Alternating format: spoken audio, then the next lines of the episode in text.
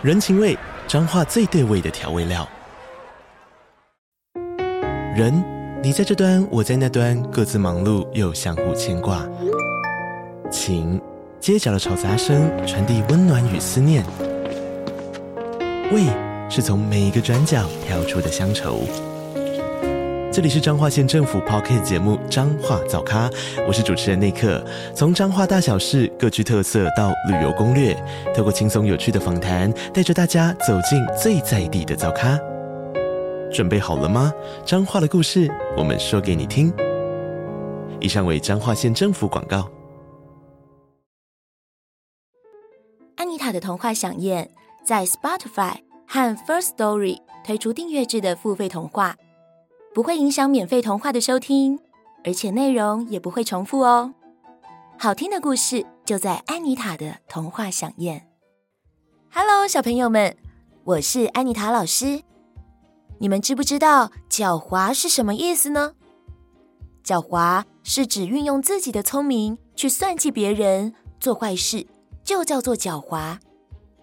今天安妮塔老师准备了一个故事要跟大家分享。这个故事叫做《狡猾的狗》。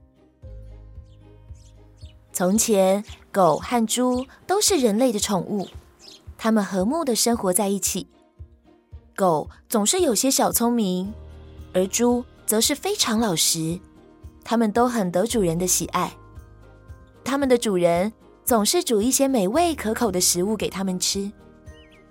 有一天，主人把狗和猪叫到前面说，收成的季节又到了，以前不需要你们的帮忙，但是这一次我准备了一块田地，打算种一些玉米，这块地就交给你们耕种了，你们可要努力的工作哦。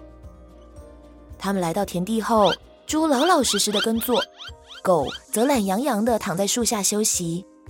猪对狗说：“我们一起努力耕作吧。”狗不耐烦的说。我知道什么时候该做什么事。像我这样聪明的狗啊，不需要辛苦工作。说完，他就昏昏沉沉地进入梦乡。眼看着太阳下山了，猪累了一天，狗也睡了一天。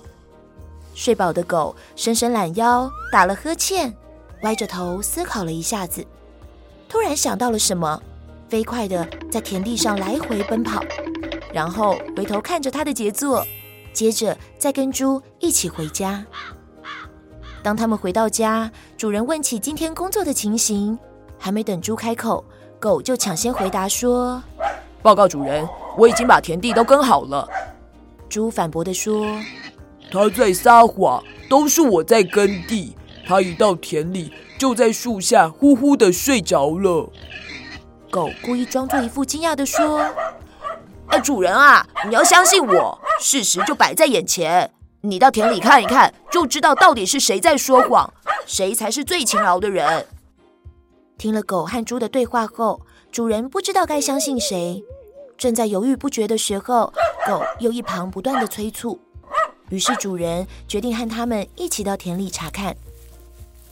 主人来回在田里观察，只见到处都是狗的脚印。狗说。主人，你看，若不是我辛苦的在田里耕种，怎么会留下这些努力的脚印呢？可怜的猪百口莫辩，终于知道狗为什么在回家之前要在田里乱跑了。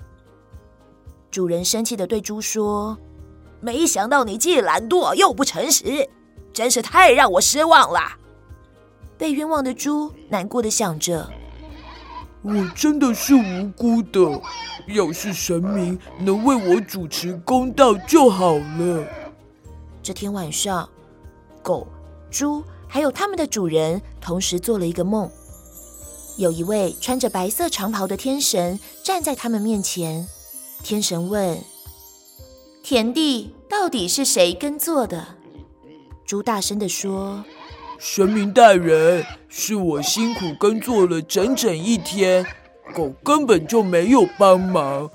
狗说：“神明大人，证据就在眼前，田里有这么多我的脚印，当然是我耕作的啊。”神明笑了笑说：“我一直都在天上，发生的事情我都一清二楚。”狗、你既懒惰又说谎，还抢走猪的功劳，我要惩罚你。